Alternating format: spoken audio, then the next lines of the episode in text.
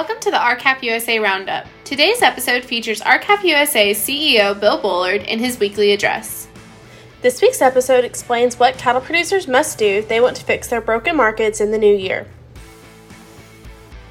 Hello, I'm Bill Bullard with R-CALF USA, the voice of the independent cattle producer in the United States of America. Well, this week, an investigative reporter with the New York Times published an in depth article on how dysfunctional the cattle market is. The article's headline was Record Beef Prices, but Ranchers Aren't Cashing In. And the byline, which used a quote from a Missouri rancher, was You're feeding America and going broke doing it. After years of consolidation, four companies dominate the meatpacking industry while many ranchers are barely hanging on. But here's the amazing thing all of Washington and all the conventional cattle organizations are in complete denial.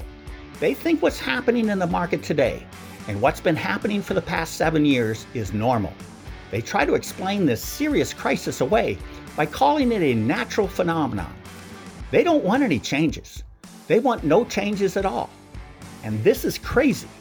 And here's something equally crazy. When an outsider who knows nothing about the U.S. cattle industry reads the New York Times article, their first comment is that ranchers need to immediately organize so they can stand up for themselves and achieve the reforms they need. Then they solemnly add, if it's not too late already. So, why won't ranchers organize around organizations that are already fighting for them, like R-CALF USA? Are the majority of them really so fiercely independent and doggedly stubborn that they'd rather go down with their sinking ship than join forces to protect their collective interests? In other words, can the majority of those that comprise our U.S. cattle industry be that stupid? We'll soon find out if the majority of America's cattle producers are so stupid that they're not willing to fight for their industry. After all, the majority of them haven't lifted a finger in seven years. They keep thinking that the organizations who helped create this dysfunctional marketplace in the first place will miraculously change their stripes and fix it now. Well, Christmas is over, and with it all its miracles. There will be no miracles in the new year unless America's cattle producers do what everyone and their dog knows needs to be done. They must organize by joining the organization that they think will best do what they want done for themselves and their rural communities. And what they want done is to reform the marketplace so producers can receive a competitive price for their cattle, one that follows beef prices, not one where beef prices and cattle prices move in opposite directions as we've experienced for years. It's really that simple. Either stand together and fight, or sit on your couch and watch your U.S. cattle industry go the way of the now dismantled hog and poultry industries. It's your choice, and you need to choose quickly because we may never have a chance to fix our broken industry like we will have in this new year. You don't brand when the iron's hot, then there's no brand, just burned hair. Here's an example of what happens when you sit on the couch and don't brand when the iron's hot. In other words, here's the burned hair. Nearly the entire U.S. cattle industry fought against us when we successfully got the Tester Grassley 5014 bill introduced to force the packers to once again compete for your cattle.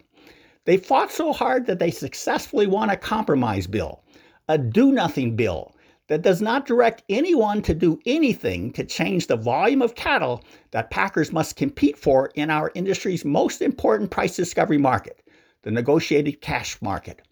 What drove this do nothing compromise bill, now known as the Fischer Grassley Compromise, was a war cry that the industry needs all the alternative marketing arrangements, or AMAs, that are currently in place in order to achieve higher quality cattle and a more efficient coordination of cattle delivered to the packers. But even if that were true, that AMAs create efficiencies and help improve quality, which is a theory that we find false. But even if we're wrong and it is true, then can someone explain this?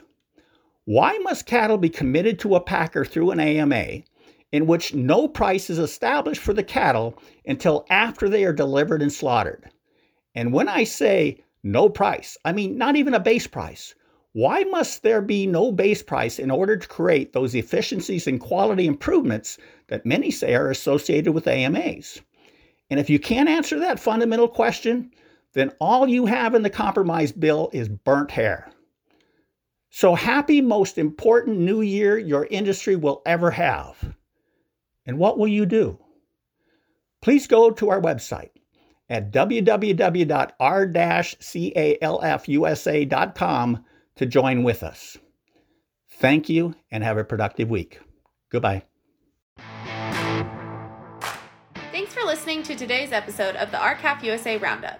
To learn more about R-CALF USA, visit our website www.r-calfusa.com